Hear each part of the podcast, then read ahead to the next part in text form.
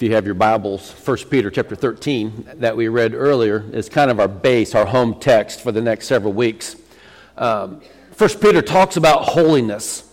In fact, what we read, it says, set your feet, set our feet to get ready, to make sure we're standing firm literally on uh, solid ground.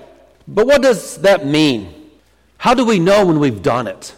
That we know that we are set firm, that we know we're on that firm foundation that God has built for us, how do we know for sure it is what it is? That when those trials come or something happens in our life or somebody challenges us, how do we know for sure that it happens? There was a man back in the 1800s who was a fiery preacher. His name was Henry Ward Beecher. He was a very strong opponent of slavery. But early in his life, when he was in school, um, and the story kind of talks about the kind of man he really was and who he became. That when he was a boy, something happened at school. And according to the story, there was one of his teachers, and he was up challenging the kids and challenged the boys to stand up and to agree or disagree with this teacher. And when they asked the boy a question, the teacher fierily and angrily told him he was wrong and to sit down. Well, this happened boy after boy after boy. A boy would stand up and ask the same question. The boy would give the same answer as the other boys. And this professor would just yell at these kids and get in their face and say, Sit down, you're wrong. Well, finally it came Henry's turn. Henry Ward Beecher. Henry Beecher stood up. Same question. Henry Ward Beecher gave the same answer. The professor did the same thing, yelled at him, chewed him out, told him to sit down. But Henry Ward Beecher never sat down. He remained standing. And the professor continued and continued and continued. And finally, the professor turned around and walked back up to the class and said, Guys, he goes, You all gave the correct answer. But Henry Ward was the only one willing to stand for his answer. He knew he was right. He was willing to stand for it. How many times have we stood for something only to find out we were wrong? It's happened. You know, I've taken a stand against something or for somebody else and come to find out I shouldn't have. It happens quite a bit. Abraham Lincoln even said one time, Be sure to put your feet in the right place. He said, Then stand firm. See, if we know our feet are in the right place, if they're on the right foundation, he says, make sure our feet are there, but then to stand firm. Our text in 1 Peter, it deals with holiness. Like I said, over the next couple of weeks, we want to deal with this topic. We're told in 1 Peter that we are called to be holy. It says that we should not only be holy, but we should conduct ourselves in this way, and that God declared, You shall be holy. Why are we holy? Because He is holy. He wants us to be like Him. Despite what a lot of theologians will tell us, this holiness idea and definition is not as hard as they make it out to be a lot of times. If you look up the word holiness and ask the question to maybe on the internet, what does it mean to be holy? Man, they make a lot of rules and they do a lot of stuff, it's harder than what it is. Can I just tell you this? Holiness simply means being set apart. Okay? To be set apart, to do something different. Remember Jesus and God, when Jesus was on earth, He told us that we should be different than the world. We are in the world, but not of the world. We are set apart from the world, He is saying. So when we think about this, think about our sound people and our PowerPoint people in the back. They're set apart from us. This group over here is kind of set apart from this group and these other groups, and we all have four groups here. Does that mean everybody is set apart differently and more holy than each other? No.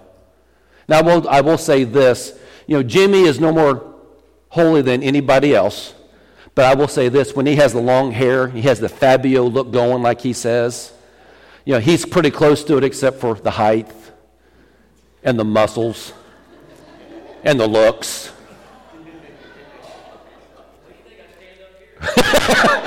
You're elevated, aren't you, Jimmy? So understand that it means that we are set apart. And compared to God, no, we're nowhere close. But he says that doesn't mean we shouldn't try. So it's that simple. You see, we're told that God is holy. It means that he is set apart from everything that he created. Everything that's on this earth, he is set apart. Actually, the Bible says he is pure, he is high, and he is lifted up. He is above everything and anything. That's God. But it also tells us that he made us holy also. And that's something we need to grab onto. It means we're set apart for salvation, that he gives us this hope of eternal life, that we believe and we repent, we confess, and we're baptized, then we have been made holy. We're set apart as His children to go do the work that He has asked us to do, to get out of our comfort zones, to get out of our pews, to go into the world and teach what He asks us to teach. But we're also told that God expects us to make ourselves holy. To make ourselves holy.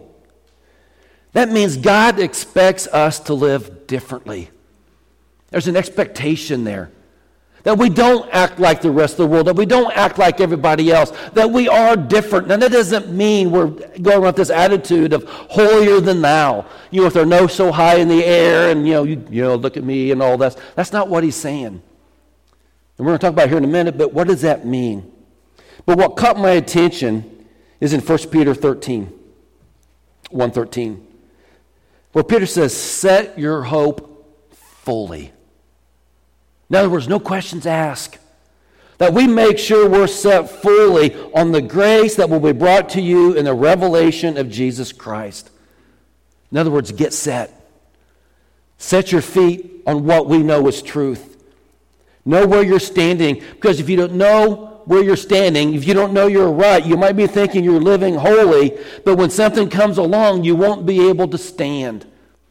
A simple breeze will knock you down if we're not careful. I remember when I played basketball and football, especially when I was blocking, uh, you had to make sure your feet was right. I guarantee you, if somebody was coming at you and you were kind of backing up already, they could knock you on your backside quicker than anything. I remember when I was at camp and we had the diving board and we would kind of play king of the hill, but king of the diving board, where one of us would stand out on the diving board. I'm not saying it was the safest thing, okay? But we did it anyway you know, and one of us would stand there, and then other ones would try to come out and knock us off the diving board.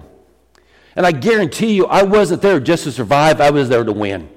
So all these people, I'd throw them off to the sides, and they'd go into the water, and we'd do that. Finally, somebody would get me knocked off, but a lot of times they'd bounce on the board a little bit, and then I would try to get my balance. Then they could push me over. But you have to make sure your feet is firm on that foundation. My point is this the only reason I could be successful at that is that my feet were planted. Planted on something solid. I knew how to balance myself, and I almost had an advantage over because I was bigger a lot of times. But I still, every once in a while, got knocked backwards. You see, in the same way, the only way we will be able to stand in holiness before God is to set our feet.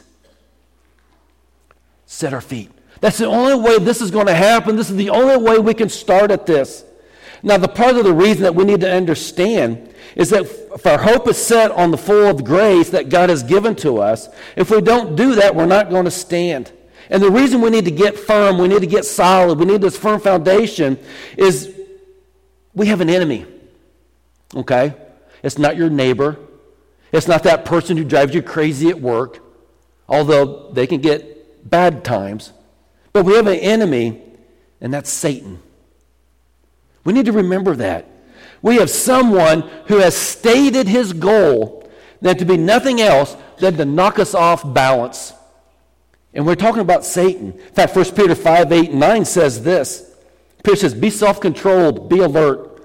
He says, Your enemy, the devil, prowls around like a roaring lion, looking for someone to devour. Peter says, Resist him standing firm in the faith because you know that your brothers throughout the world are undergoing the same kind of suffering. So if you have your Bible, circle that word someone. That someone is you. I guarantee you, Satan wants nothing else than to get you off balance, to get you thinking that the truth is not really the truth, that who God says He is, He's really not. And that's what Satan wants. So we have to remember Satan hates God. So if Satan hates God, he hates us. Okay? Grab onto that. If Satan hates God, he's going to hate us. If he can hurt you, he can hurt God. If he can get us to fall away because we are believers, because we're his children, he knows that he can hurt God the same way. And he would love to do nothing else than to knock us off of our holiness and what, God, what we believe in God. Now, the problem is that too many times we as Christians, we as church members, we as believers, sometimes we help Satan get this job done. Okay? Now, I'm not being mean, okay? But listen to what I'm saying. One of the ways Christians help Satan is by not wanting to be too holy. Okay? Understand what I'm saying. We don't want to be too holy. I don't want to be too religious. So I'm just going to dabble a little bit. Yeah, I'll go to church when I can. I'll do what I can, but as long as it doesn't mess with my life and mess with my schedule and do what I want to do. One of the most bizarre examples of this is the pop singer Tina Turner. You guys know who Tina Turner is? Not that I listened to her, but I found this illustration. She said one time, she was explaining her faith. You know what she said? She goes, I'm a Buddha Baptist. I know there's a lot of flavors of Baptists in the world. I didn't know there was a Buddha Baptist. But she said it this way She goes, My training is Baptist, and I still relate to the Ten Commandments. Okay, she relates to them. She doesn't believe them, she relates to them. She went on to describe why she wanted to embrace Buddhism as well. So, what she's doing is, Tina wanted to honor the God of the Bible, but not too much. Okay? Not too much. She felt it showed how wise she was, how open minded she was if she tried combining the two. So, she called herself a Buddha Baptist. Okay? Understand God has never been open minded like that. God has never said it's okay to be a Buddha Baptist or a Christian Baptist or, or a Christian Buddhist or whatever. Okay? He's never said that. Exodus 34 14 says, Do not worship any other gods, for the Lord, whose name is jealous, is a jealous God. Okay? So we have to understand this. In the Ten Commandments, Exodus 20 3 through 5 declares this. He says, You shall have no other gods before me but she views the Ten Commandments, oh, although she didn't read this one. He says, You shall not make for yourself an idol in a form of anything in heaven, above the earth, or below, or the waters below. You shall not bow down to them or worship them, for I, the Lord your God, am a jealous God. Now, if she makes the comment, I relate to the Ten Commandments, does she not read where it says, Thou shalt not make for yourself an idol, and you shall not bow down to another idol? But she thinks it's open mindedness and it's all okay. God says, I'm a holy God. He says, I'm greater than any man made God. And understand this God says, I'm not going to share you. God says, You are my children. I sent my son to die for you. I'm not going to share you with this Buddha, this idol, or anything else that we want to make up in the world today. He says, We've got to know this truth. Now, there aren't too many Christians who would claim to be a Christian Muslim or a Christian Hindu or a Christian Buddhist. And I think most people, on the look of your faces when I said that, realize how stupid that is, how crazy that is. But there are way too many churchgoers who have a different problem with God. Okay? We have a different problem with God. That problem comes when they object to absolute truth about who Jesus is. Okay? There are people, I truly believe, who are in church, who have good hearts, who mean well, but they don't want to believe in the absolute truths about who God is. You see, truth is truth. Do we understand that? Do we get that? Are we good with that? That truth is truth. Doesn't make any difference if you believe that it's not truth. Doesn't make, it doesn't make any difference if you don't agree with that truth. But if truth is truth, what is it? It's truth. I don't care how you cut it. I don't care where you, what you do with it. Truth is truth, and God's word is truth. See, one of the truths that I believe in is I like ice cream. Ice cream's good. I love going down to Oasis and getting my ice cream. Now, there's different kinds I like. Okay? So I'm not going to stand on the truth that chocolate ice cream is the only ice cream, because I also like peppermint. I like hot fudge sundaes. I like banana splits. You know, sometimes I just like an old fashioned chocolate ice cream cone. Okay? But here's the deal I can tell you ice cream is good, And I can even say ice cream's good for you, right? Not always. Now, nothing against Oasis, okay? I'm not, I'm still going to get ice cream down there. But too much of anything like that can be what? Can be detrimental. It doesn't take away from the truth that it's good, but it doesn't mean that you can just go do what you want to with it whenever you want to with it. And we have to understand what truth is. John 14, 6 talks about Jesus and the truth that he says. Jesus says, I am the way, the truth, and the what? The life. No one comes to the Father except through me. So what does that tell me? The truth is, if I'm going to get to heaven, I go through Jesus Christ, not Buddha, not any Muslim religion, not anything else. It's through Jesus Christ. Peter said pretty much the same thing in Acts 4:12, where Peter says, "Salvation is found where in no one else, for there is no name other than a name under Jesus or under heaven given to men by which they must be saved. We are saved through Jesus Christ. Period. Okay? There's no other name. There's no other name that we call upon. There's no other person that we can believe in to get to heaven. So if you're going to be holy unto God, if you're going to set yourself apart as His child, if you're going to set your feet for holiness, this is a major place we need to stand firm. And that is the truth of what we find in this Bible. The truth that we find, the truth that we study, the truth that we're going to build this foundation that Jesus has already built upon, but we're going to stand firm in it then I guarantee you, when that day comes and we're challenged and our faith is questioned, or they question who God is or what God does, we can stand firm and say, No, this is the truth. What you want to do, how you want to water it down, there's no way that's truth. Okay? We have to stand firm. So how do we do this? 1 Peter 1.13, we have to stand firm in the grace of Jesus first and foremost. Again, 1 Peter 1.13 says, Set your hope fully on the grace that will be brought to you as a revelation of Jesus Christ. See, our holiness, our hope, our very ability to know God's grace is based on the fact that Jesus Christ is Lord. It's based on the fact that Jesus Christ is your Lord. He's my Lord. And there is no one else who can do that for us. We have to declare that. We have to believe that individually. Like you hear, I've said it before and I'm going to say it again. I can't believe it for Tracy. I can't believe it for Dave. I can't believe it for anybody else. You've got to make that declaration that I believe. So, my question this morning is this Do you believe that? I mean, do we really believe that? Do you believe that Jesus has saved you? Do you believe that Jesus has forgiven you? Do you believe that he has changed you?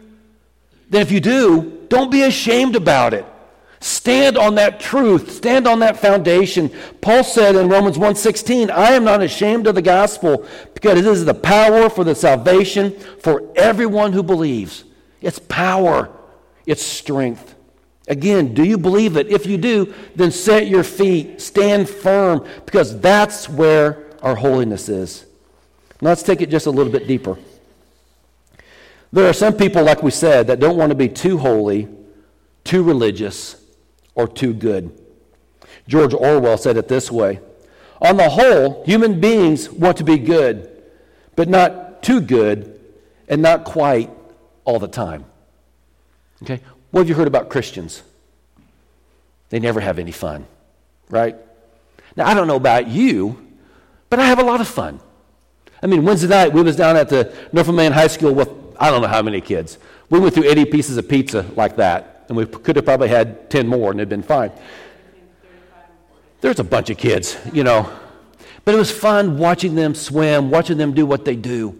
You know, it was fun to do that. I have fun other ways, but we do have fun.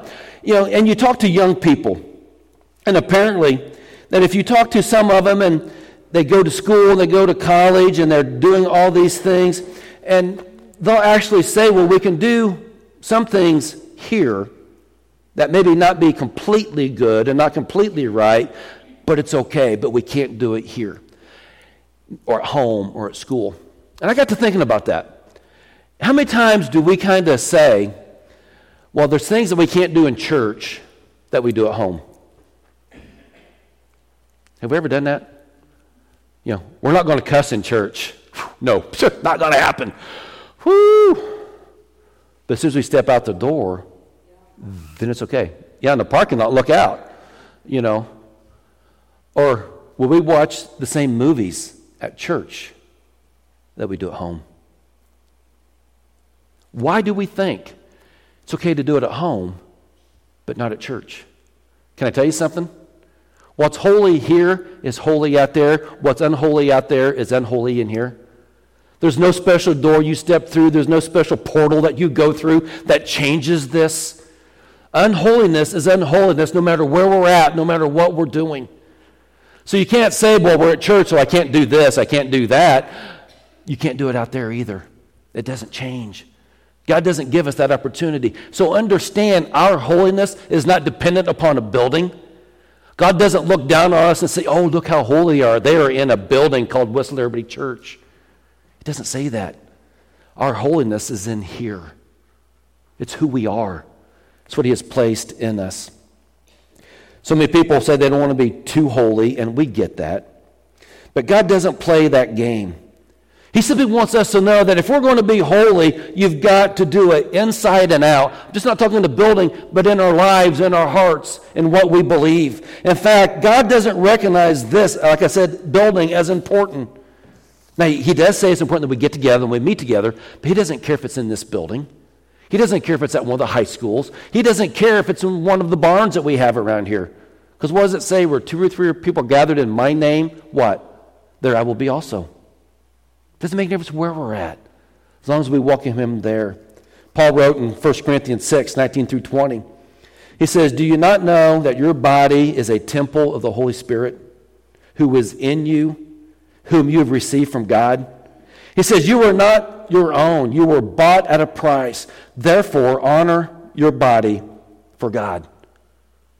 Honor our body. You see, holiness means that we realize we were bought with a price. Holiness means that we realize we don't deserve it all the time. We, we are called to be sold out. We are called to be holy upon, unto God. So, lastly, we have to be careful to stand on His holiness. Again, 1 Peter 1.13, set your hope fully on the grace. God's grace, God's mercy, His forgiveness, His compassion all the things that He gives to us. Our hope and our holiness is based on God's standards. It is not on my righteousness, but His, and we need to understand that. Now, if you would go on the internet, and I found this interesting, I actually did this, went on the internet and typed in holiness, and definition of holiness came up and all those, but also some churches called holiness churches. I don't know if you've ever heard of them.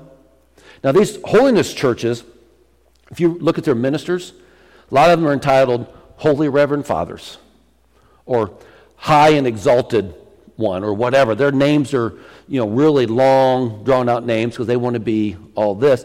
You know, people ask me, what do you want to be called? I said, Kurt and not late for supper. That's what I want to be called, okay? I'm not in the titles, I'm not in the names. But in these holiness churches, they have rules. And you follow these rules. Rules like you don't play cards, you don't eat where they serve alcohol, Women wear dresses, men wear suits.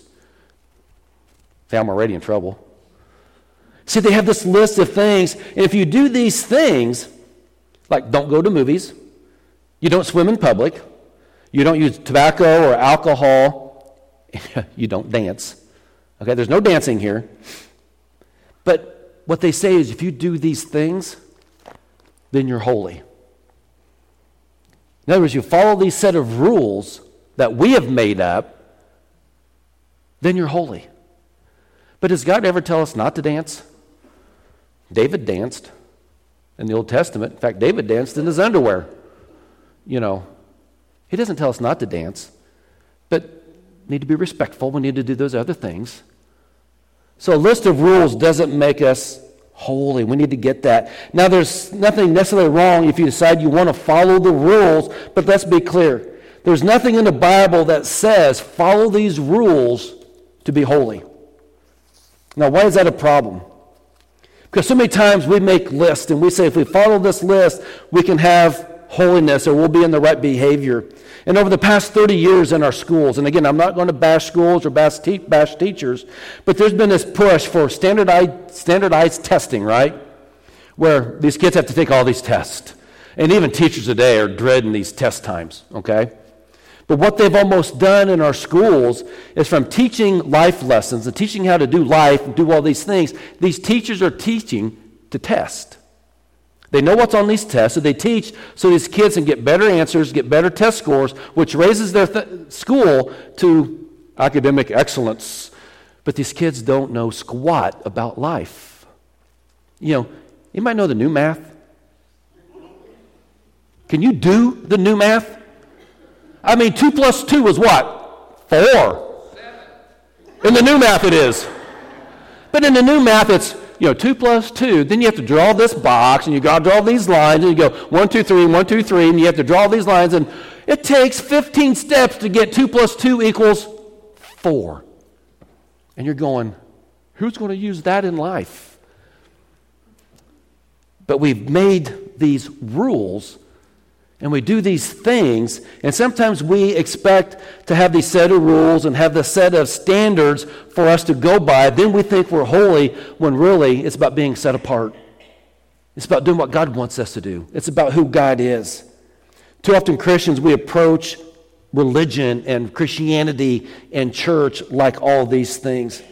We look at the Bible and we read the Bible and you listen to sermons and you listen to the Sunday school teachers and we maybe come to Bible study and we do all those things, but we don't look at the scriptures and we don't learn the scriptures. Instead, we kind of look at what we might need to do to get to heaven.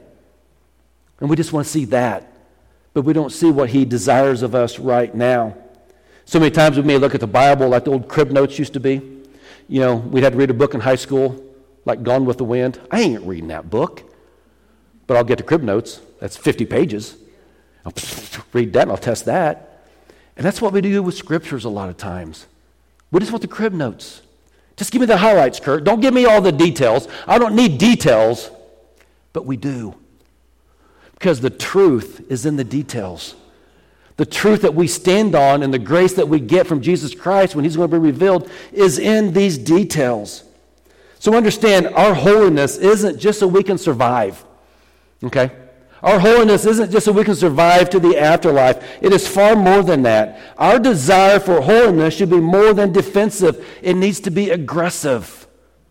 We need to want, we need to want to search, we need to want to get to the truth. We need to desire to find what God's word has to say because we need to be aggressive in what we do for Jesus Christ for the world's sake. Because he tells us to go into the world and to teach them about who Jesus is. And we need to do those things. Remember when I was telling you about playing king of the diving board, standing on the end? Like I said, it wasn't just to survive. A lot of times the water was cold and I didn't want to get, go in. But a lot of times my thoughts was, I'm taking you down. Okay? Come at me. Go ahead. I'll, but I'm going to take you down. I was there to win, not simply to survive. So when it comes to the holiness of God, we're not in this to survive. We're in it to win the world for Jesus Christ. That's what it's about. That's where we're standing, is on the holiness of who Jesus Christ is. And we want to accomplish it by turning the world upside down, but not out of per- personal self righteousness you know, that's kind of what we get in the world a lot of times. When somebody does something good for the poor or for the hurt and the injured, what do they want? They want the TV time. They want to look at me. Yeah, I did all this. Yeah, I put my life in danger, which is great. Good for you. La di da. But it's about turning the world upside down for Jesus Christ. When we set our feet where we know where and how and why we have set our feet, it's there that we will set our feet and we move against the very gates of hell. Folks, understand that. When we get our feet firmly planted on who Jesus Christ is, when we plant our feet firmly in the grace and the mercy and the knowledge of Jesus Christ, when we truly understand that this whole idea of salvation and relationship with Christ is a gift that was given to us, It's because of what we just celebrated last week, the Easter, the resurrection of our Savior, that we have this hope of eternal life. And I want you to understand that, yeah, we may worship in a lot of different ways. There may be a lot of different churches that have a little different ideas about what is done and how it's done. And understand, they're going to be in heaven too. We're not the only ones going to heaven. Okay? Grab that. I've said it before and I said it again. I hope there's some Bill Gaithers there because I love their music. I also hope there's some casting crowns there because I love their music. If you don't know the difference, pull them up. Okay? Difference in night and day. Differences are differences. The point is, if we stand firm on the holiness of Jesus Christ, then we will get to heaven. But it starts with that relationship. As we start thinking about this holiness, and I please, I want us to, I want to stress that it's not about, you know, we're going to be perfect and we're going to be at church every time the doors are open, or we're going to be at every Bible study, or we're going to be doing all these things. It doesn't mean that. But it means we strive to be who Jesus desires us to be. That we know our feet are planted. That way, when there's a storm, and that storm is about to knock us down and knock us over, we can stay planted, we can stay firm, no matter what it is, because we know what the truth that God told us. And the storm could be raging. But what did Peter do when he went walking to Jesus on the water? I mean, the storm was raging, the waves were big. And when he got out of that boat, what did he do? He walked on the water, guys. But he was looking at Jesus. He kept his eyes on Jesus, the perfecter of his faith. And what happened when he took his eyes off Jesus? All of a sudden, his feet weren't planted solid, were they? And he sunk. He went underwater. But then there was Jesus. And I'm sure Jesus was probably kind of laughing at him saying, Really? You took your eyes off of me? But he reached down and brought him back up. Didn't change who he was. He was still a disciple, he was still a follower, he was still Peter.